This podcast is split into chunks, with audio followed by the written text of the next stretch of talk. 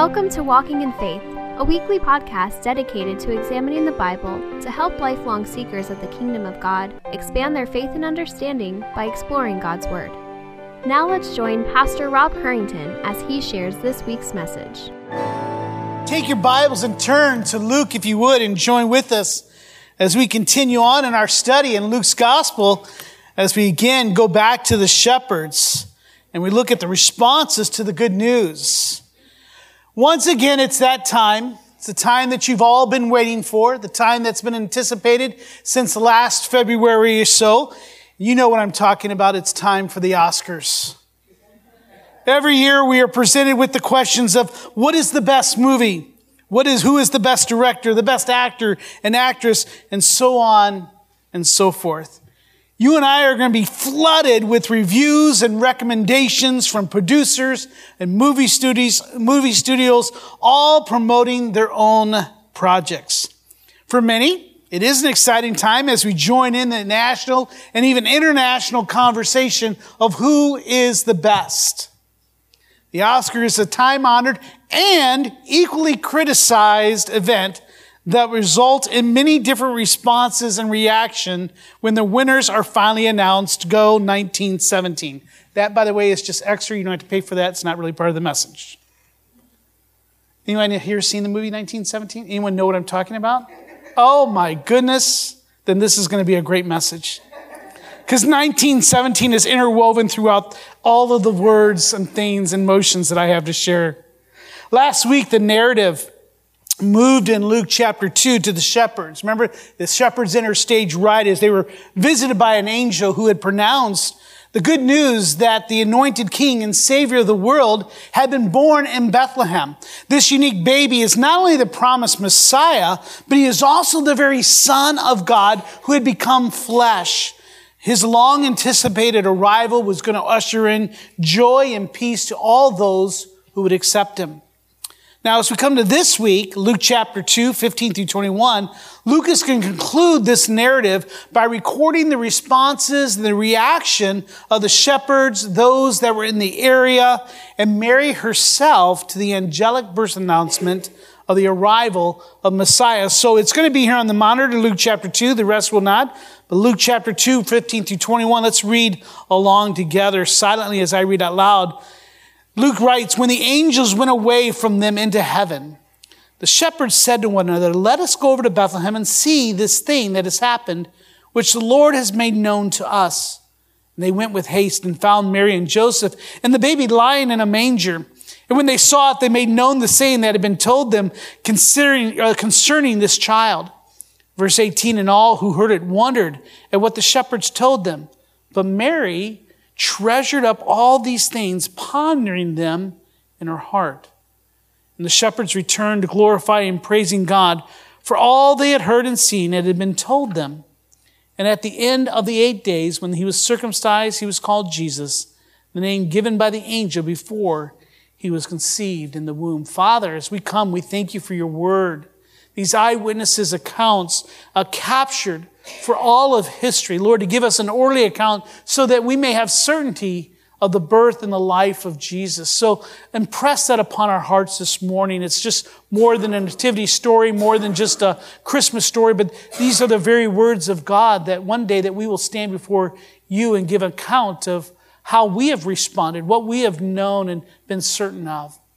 So just drive away any uncertainty Lord, drive away any distractions they may prevent us. Lord, let me speak words that are edifying and build up and let us know the difference between, you know, just Rob's mere opinion and what the very truth of Scripture is. And above all, we just pray that the Holy Spirit would have free reign in each heart this morning as we respond to your word and your truths. Thank you for this time. In your name we pray. Amen. You know, as we close out Luke's narrative of the birth of Jesus, we have one more myth, or maybe two myths here to, to dispel in regard to the nativity scene that you and I always see uh, uh on, on display or even the children's plays. And that there is no drummer boy. Isn't that a bummer? There's no drummer boy. Now, I know he's a favorite character of many, including myself. However, scripture does not record the little drummer boy leading progression of people to come and worship the baby. Nor do we see the wise men as their visit actually happens two years later after the birth of Jesus. But Luke here, other than Matthew, is coming here and giving us some real things that we can be certain. And these are some of the events surrounding the birth of Jesus. What is interesting as we look through this passage and we consider what we read in Luke chapter 1 concerning these angelic pronouncements that have been happening is the various responses and reaction to these angelic pronouncements of the two sons of promise, John the Baptist as well as Jesus. You might recall Zechariah, the father of John the Baptist, when he was, he reacted to the angelic announcement by expressing unbelief in the promise. Remember, he was struck mute. Mary, though, embraces the promises that she will give birth supernaturally to the Son of God. And then today, as we come to the shepherds, we see at first a delay. They delay it first as they consider just what happened. But then we see that they spring into action after hearing the good news. And you know what? It's not uncommon for people to respond and react differently to news. All of us would have responded similar to those of, uh, to above. Uh, unbelief, maybe treasuring it and embracing it, and maybe just like, what in the world has just happened? Of course, of those three, only two were the proper and godly response, while the other demonstrated unbelief and doubt. So we're going to take a moment to consider the positive responses as we focus a little bit on the shepherds in this, in this section of passage of the shepherds of the good news. So to understand their response, though, I need you to go back and look at, look at verses 10 and uh, through 12 of Luke chapter 2. I want to reread the birth announcement that prompted such positive reaction. So look back to me, Luke chapter 2, verses 10 through 12. Again, the angel uh, comes to the shepherd. Remember, this time it's one angel, and he says, I bring you great news or good news of great joy that will be for all people. For unto you is born this day, and here's the good news, in the city of David, a Savior who is Christ the Lord. And this will be a sign for you. You will find a baby wrapped in swaddling clothes and lying in a manger. Now, uh, you know, be, be, you know, you don't have to get upset here or, or worried here. I'm not going to repreach that passage. But the point I want to make out is that once again, the importance of this good news. This birth announcement contains the miraculous news that the long anticipated anointed leader of Israel had arrived. He declares that his purpose is to save his people from their sin, and that will usher in great joy and peace among those who will accept and submit to this child. It also points out that the unexpected news that this anointed leader is actually God himself, the second person of the Trinity.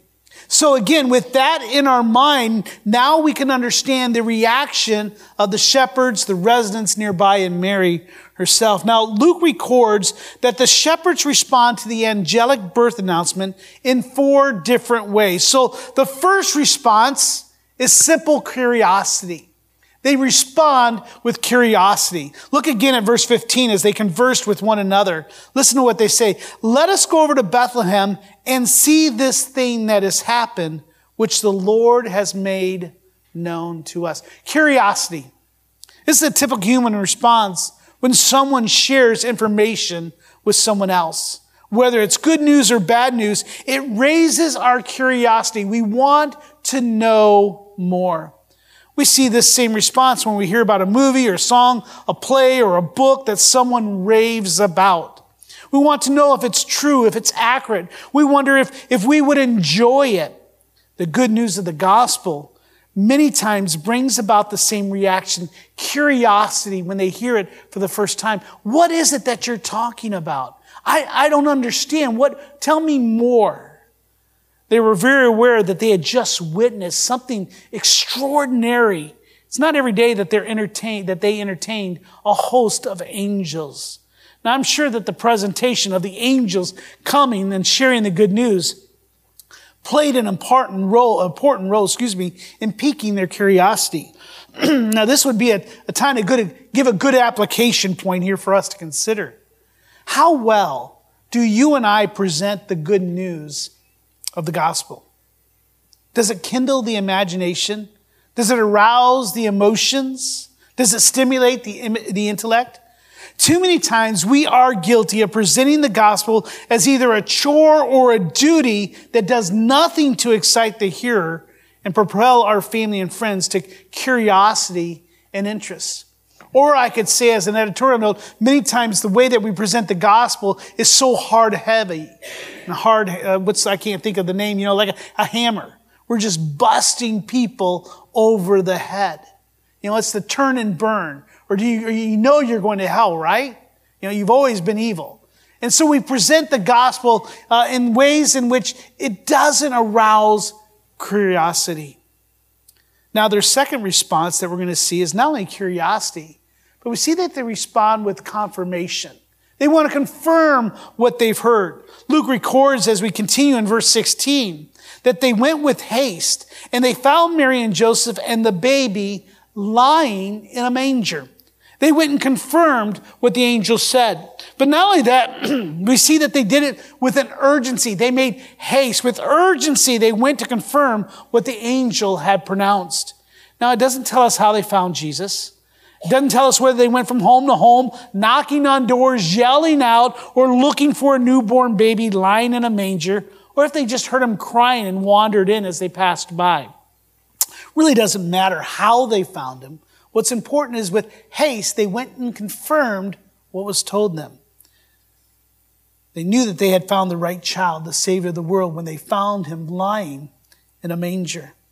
Again, this is a typical response to our curiosity. We always want to know if what we're told is the truth. We want to know if that movie review was accurate. Is that team as good as, it as its record stays? Is that singer lip syncing or is that their real voice? In the same way, you and I want to confirm the good news of the gospel when it was presented to us. Our friends and family are going to want the same thing. They're going to look at your life. They're going to look at scripture. We need to confirm it. Does it truly bring joy and peace and reconciliation? Does God truly love us? Is Jesus truly the Son of God? Has he truly destroyed the works of the devil? We want confirmation even from our most trusted friends and sources, it is important to confirm what they share. We should never take someone's word for anything. We want to confirm it. What's that old phrase? Trust but verify. We want confirmation. Now, here's another plea.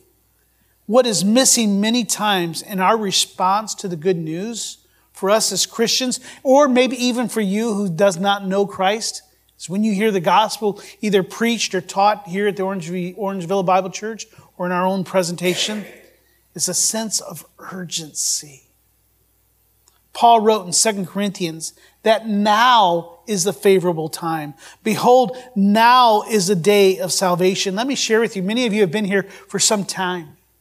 And if you have not trusted Christ as your Savior today, then do not delay. Do not walk outside those doors without knowing who Jesus Christ is and what he's done. Come to him without delay. Repent and turn from your sin. Do not wait until a more opportune time. This is the day of salvation. Again, tomorrow, later today, the next moment is not promised to any of us. But also, if you're a Christian, one of God's chosen children, then I would urge you with urgency, follow his word immediately. With a sense of urgency, follow what he has commanded. Do not delay in loving your wife, caring for your children, serving as an ambassador of Christ. This is the time of our service.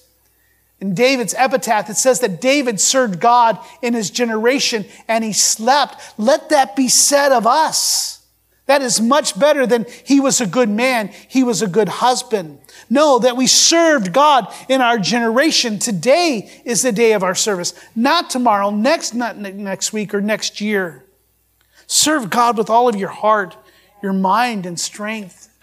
And serve Him with a sense of urgency, confirming what God has given us. Whether you're a believer or an unbeliever, the call to urgency is the same. Their third response is not only curiosity and confirmation, but it's to circulate or to communicate the good news. Look at verse 17. And when they saw it, what did they see? The baby lying in the manger. Now, when they, now think about this. Now, when they went to the, to see that baby, what did they see? Did they, did they see him doing miracles? Was he parting the hay or the water in the trough? No, he wasn't doing any of those things. He was not riding a donkey around in a circle saying, I'm just preparing for when I enter Jerusalem. He wasn't doing any of those things. He was a little baby uh, pooping there in the trough, just like any other baby. You know, let's take that out of the thing. Let's, he was a baby. He was a human baby doing what babies do. Just sitting there. Was his eyes open? I don't know. Was he singing the praises of God? I don't know. We don't know what he was doing other than just probably doing what human babies do. He's a newborn, born that night. I'm sorry if I'm embarrassing anyone or your friends. Yes, I know. I don't even know what I'm talking about now. But imagine what they see. So, what is it that shows them? Oh, here's an anointed leader. He's in swaddling cloths. Oh, this is the son of, he's laying in a trough a feeding trough. This is the Christ, the Messiah? What? What armies will he lead? Oh, wait, great. Now I got to wait 30 years for him to grow up?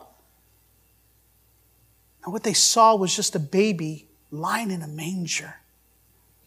And that confirmation was enough, along with the good news of the birth announcement, was enough for them to circulate that good news the Christ, the Savior, the Lord, is born. And you and I have something even much greater for you and I to circulate and to share. Once they realized what the angel had told them was true, they wasted no time in sharing the good news with the other people, the residents around Bethlehem. The shepherds served as the very first evangelist of the good news. That is what you and I are to do with good news. We want to share it with others, do we not? Of course, we want to do the same thing with bad news many times, but more for in the form of gossip. But this is good news. It was too good. It was too wonderful to keep to themselves. Could you imagine them going to, hey, hey, I found, I found the Christ. I found the Messiah. You know, I, I, found the Son of God. I, I found the anointed. Where is it? Oh, he's that baby lying in a feeding trough over there. You got to come see. You know, it's not too difficult for us to share good news with others, whether it's the announcement of a new baby, a wedding engagement, or the last movie we saw at the theaters, in 1917. We want others to know and enjoy it with us. Why is it that such a struggle with the gospel? Why? Why is it such a struggle with the gospel? That's the theme of our adult core class for the next eight weeks as we consider the importance of a gospel shaped outreach. The thing is, you and I are more excited and prone to communicate a movie review than the good news that a Savior has come to make us right with God. Amen? That was kind of quiet there. It boggles the mind when you truly think and contemplate it. The most important and life changing event in all of history, and you and I are either too ashamed to share it or fearful of others' reaction.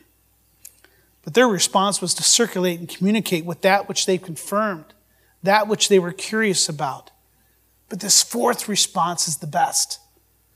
Their fourth response leads them to celebrate and worship Yahweh for his faithfulness in fulfilling his promise to his children. It leads them to celebrate the good news. Luke records in verse 20 that the shepherds returned, glorifying and praising God for all they heard and seen and has been told them. Now, what is interesting here as you read this verse, did you understand what happened? Look again. You can see that they're worshiping and praising God, right? But did you see that first clause? The shepherds, what? Returned. Returned where? to watching the sheep at night. You know the song. Come on. They're watching their sheep at night. They return to their regular duties, their regular life, praising God on the way and as they were there. Go ye therefore in all the world, making disciples all. So where do you go? Just return to where you were, where Christ found you. Go back and now share that good news. You can worship God wherever, whenever. This is the correct and proper response to the good news of the gospel. Take your Bibles and turn to Revelation. This is the proper response to the good news of the gospel. The Son of God becomes flesh to save his people from their sins and to rule as God's anointed, righteous king. You and I should all celebrate that good news. That is what gets you up in the morning.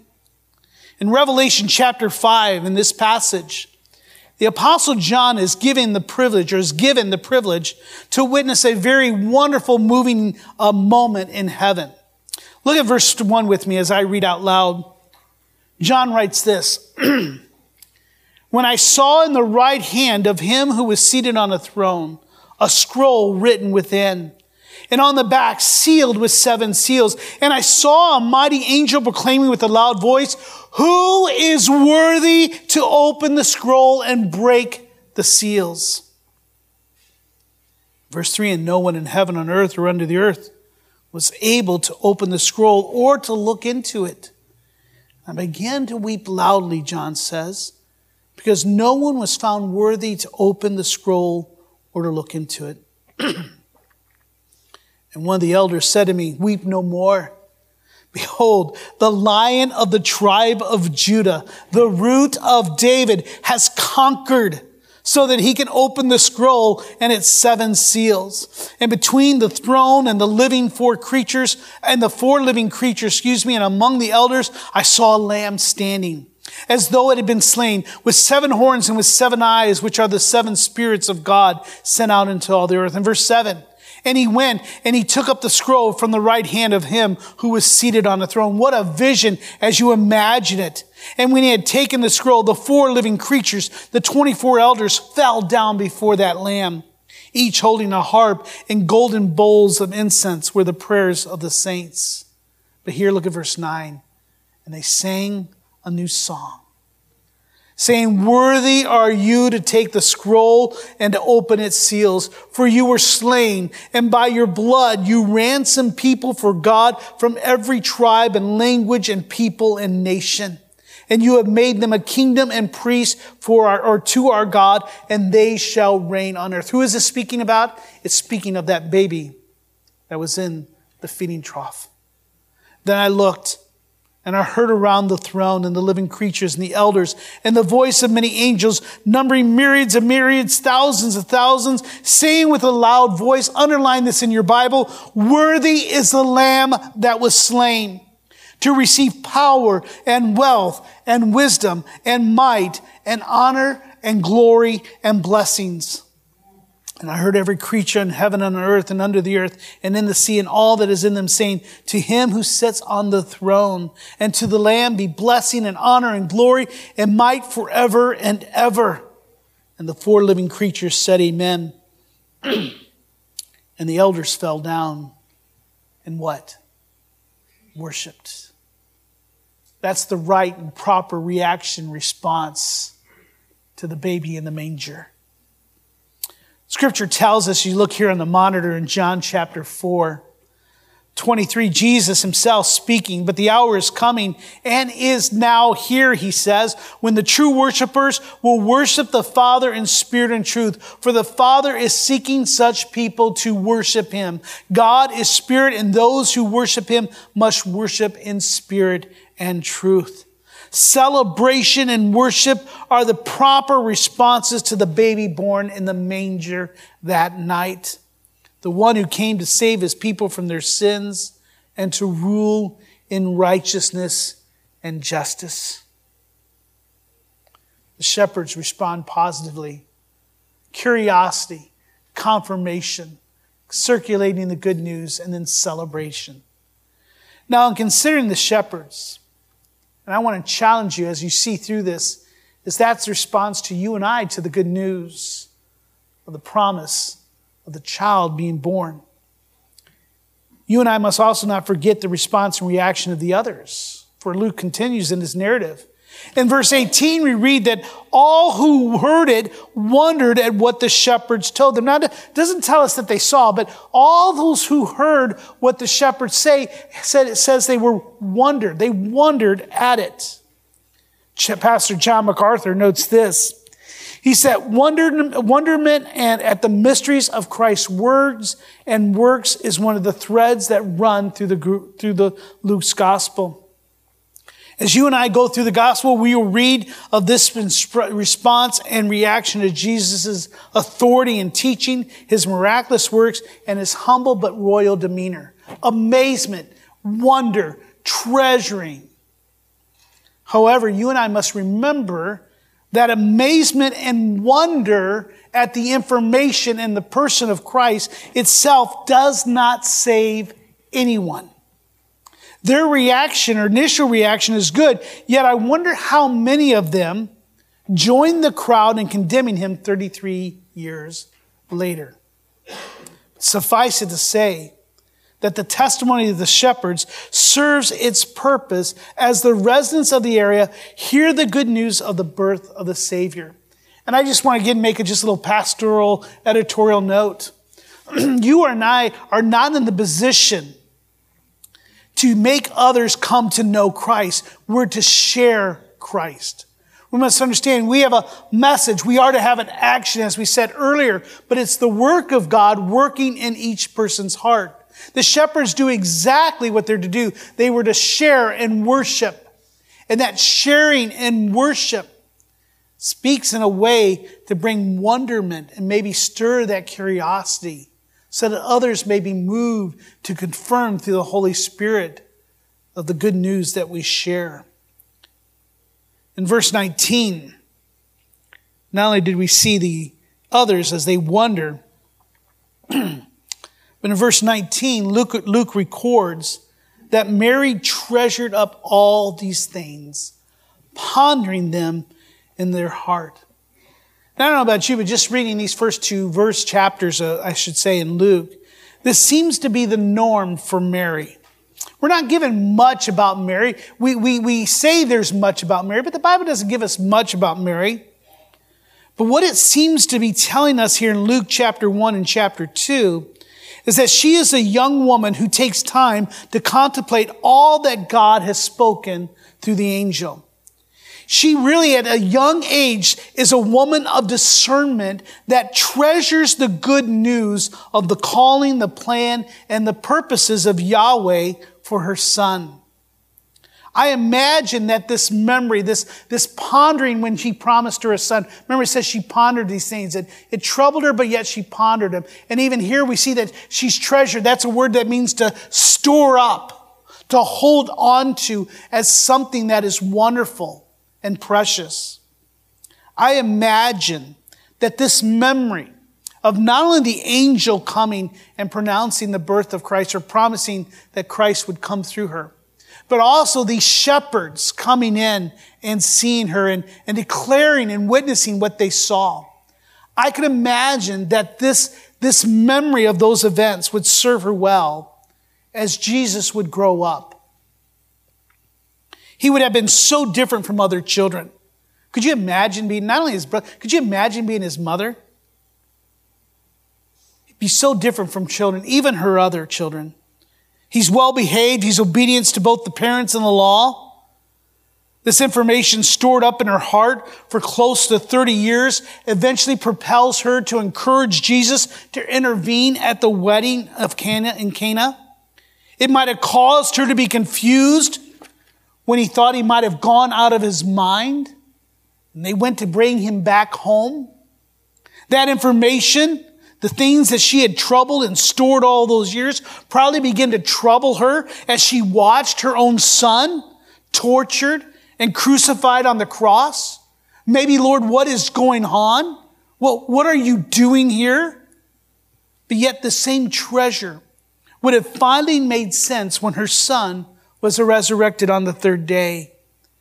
And when the Holy Spirit blew into their hearts at the day of Pentecost.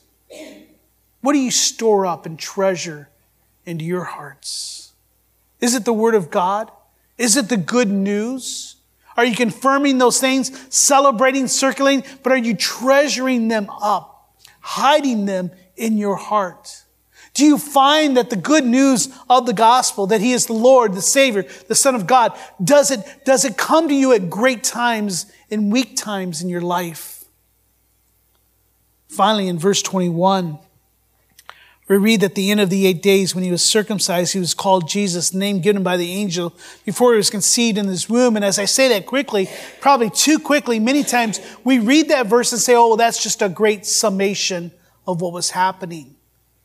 But even here, this is telling us of a great testimony to the faith of Mary and of Joseph and their trust in Yahweh as they faithfully obey the Mosaic law and the instructions of Gabriel. You shall call his name Jesus.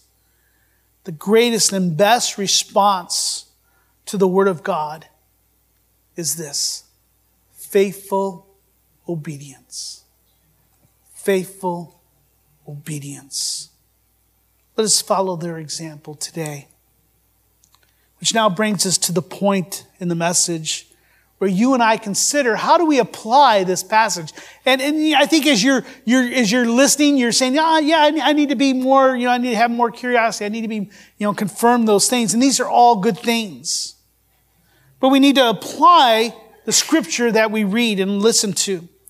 You know, we ask questions like, is there a command to obey in this passage? Is there a promise to trust? Is there an attribute of God that leads me to worship Him more and to celebrate Him? Is there a truth that we should embrace that, that maybe I didn't know before? Or is there a, a hope that we ought to share? That's how you and I look at Scripture and apply it. In our case today, I believe there's a challenge here for you and I.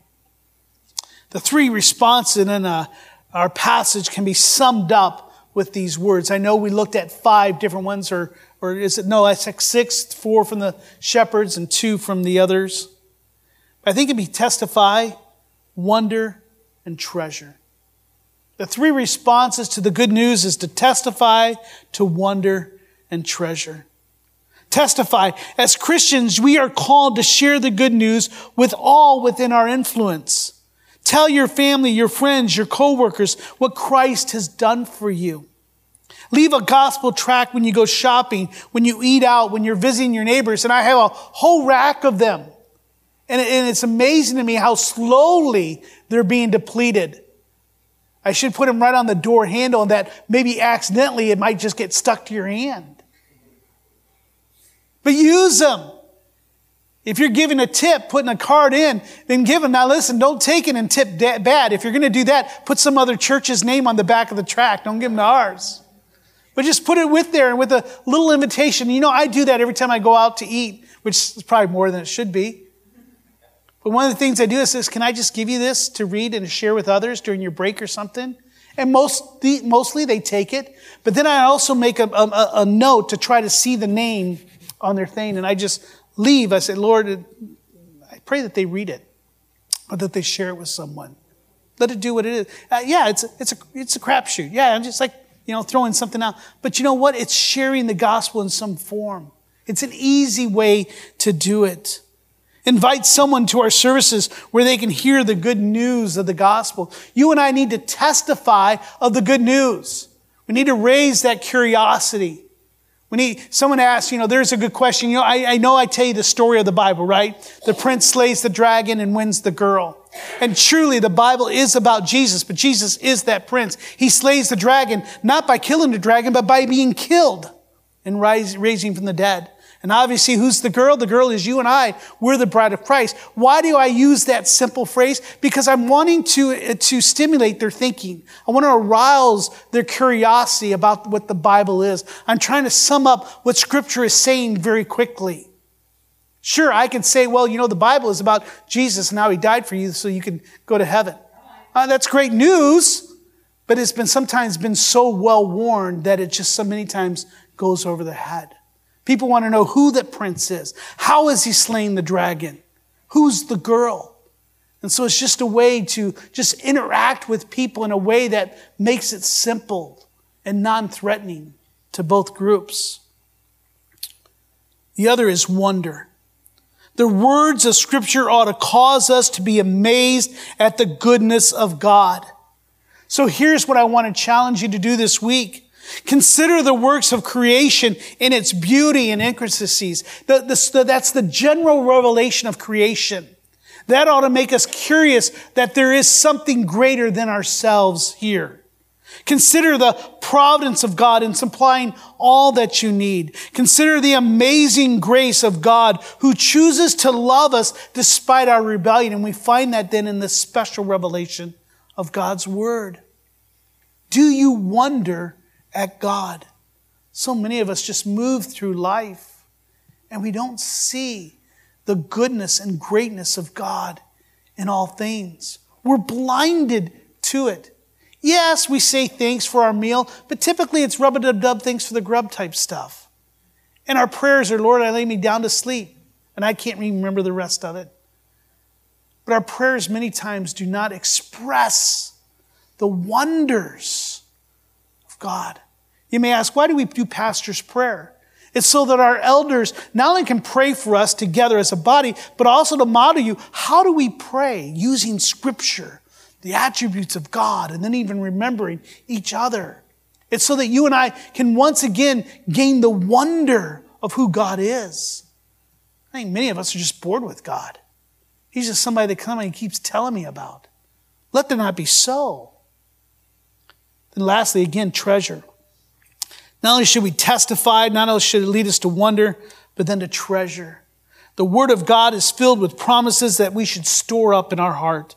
You and I need to hide Scripture in our heart that we may be able to fight against sin. We need to memorize Scripture so that we may recall the promises or His promises at the right moment. We need to sing the truths of Scriptures not only to ourselves, to the others, that we may build each other up you know, several years ago, quite a few years ago, we made a very definite decision in our church is that our music here was going to be God honoring. It's going to be scripturally based, not market based. Not all what you say, well, this is what I hear here and there. But we were going to sing words that lift up and build. Why? Because music is one of those things that it's a communication tool. We use it in such a way that we, that, that we talk through it. We share our emotions through it. You and I, and you know exactly what I'm talking about. Remember your first date. What was the song that goes through your head? You and I, when we watch movies and a song plays through, I can tell you what year was going typically, as long as the 70s and 80s. Past the 90s, I don't remember much, except there was some bad boy band thing. That was my, that was my teen, uh, youth years, and boy bands were on. And I'll tell you, that was just a trial. There was no testifying wonder and treasure at that time. You know, bye, bye, bye. That's all I can think of. That's neither here nor there, is it? And I say all that to say is that you and I communicate through music and songs. And many times scripture will not come to your mind during a, during a difficult time, but music does.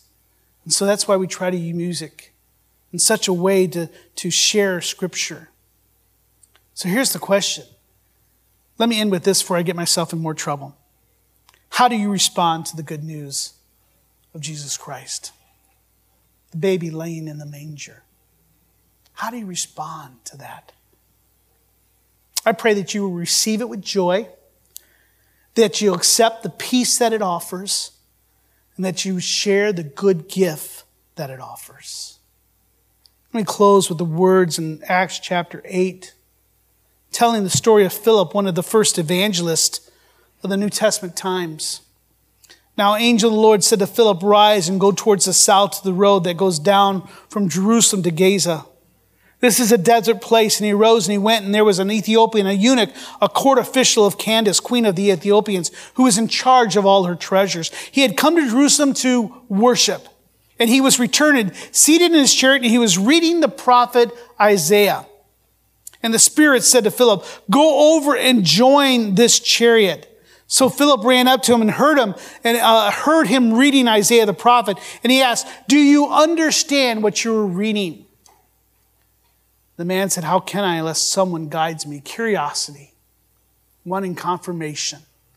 It will lead to him circulating and sharing the gospel in Ethiopia and to celebrate and worship as he invited Philip to come up and sit with him. The response to the good news of the baby lying in the manger is so important. God has called us to respond in the correct way. Their head bowed and their head closed. As the worship team comes up, I just want to encourage you how do you respond to the gospel? I pray it's the way in which the shepherds and Mary did. Do not be wondered at, at or wonder and be amazed at the story and then walk away, but let it change your life as the Christ, the Savior, the Lord, comes to save his children from their sins. Father, thank you for this wonderful truth. I pray that it would do its miraculous work in our hearts. I pray that your spirit would move and we would respond in such a way that is glorifying to you and good not only for ourselves, but good to those that you have bring into our area of influence. Lord, may you be glorified in all things as we respond to your word and your truth. In your name we pray. Amen. We hope you have enjoyed this week's message. We encourage you to share it with others. If you have any questions or comments, please email us at info at orangevilla.org. Be sure and join us for next week's message by subscribing to this podcast. To learn more about our ministry, submit prayer requests, or to find ways you can help share the gospel, visit us online at orangevilla.org. Till next time, we hope the grace and peace of God's love be ever present in your life.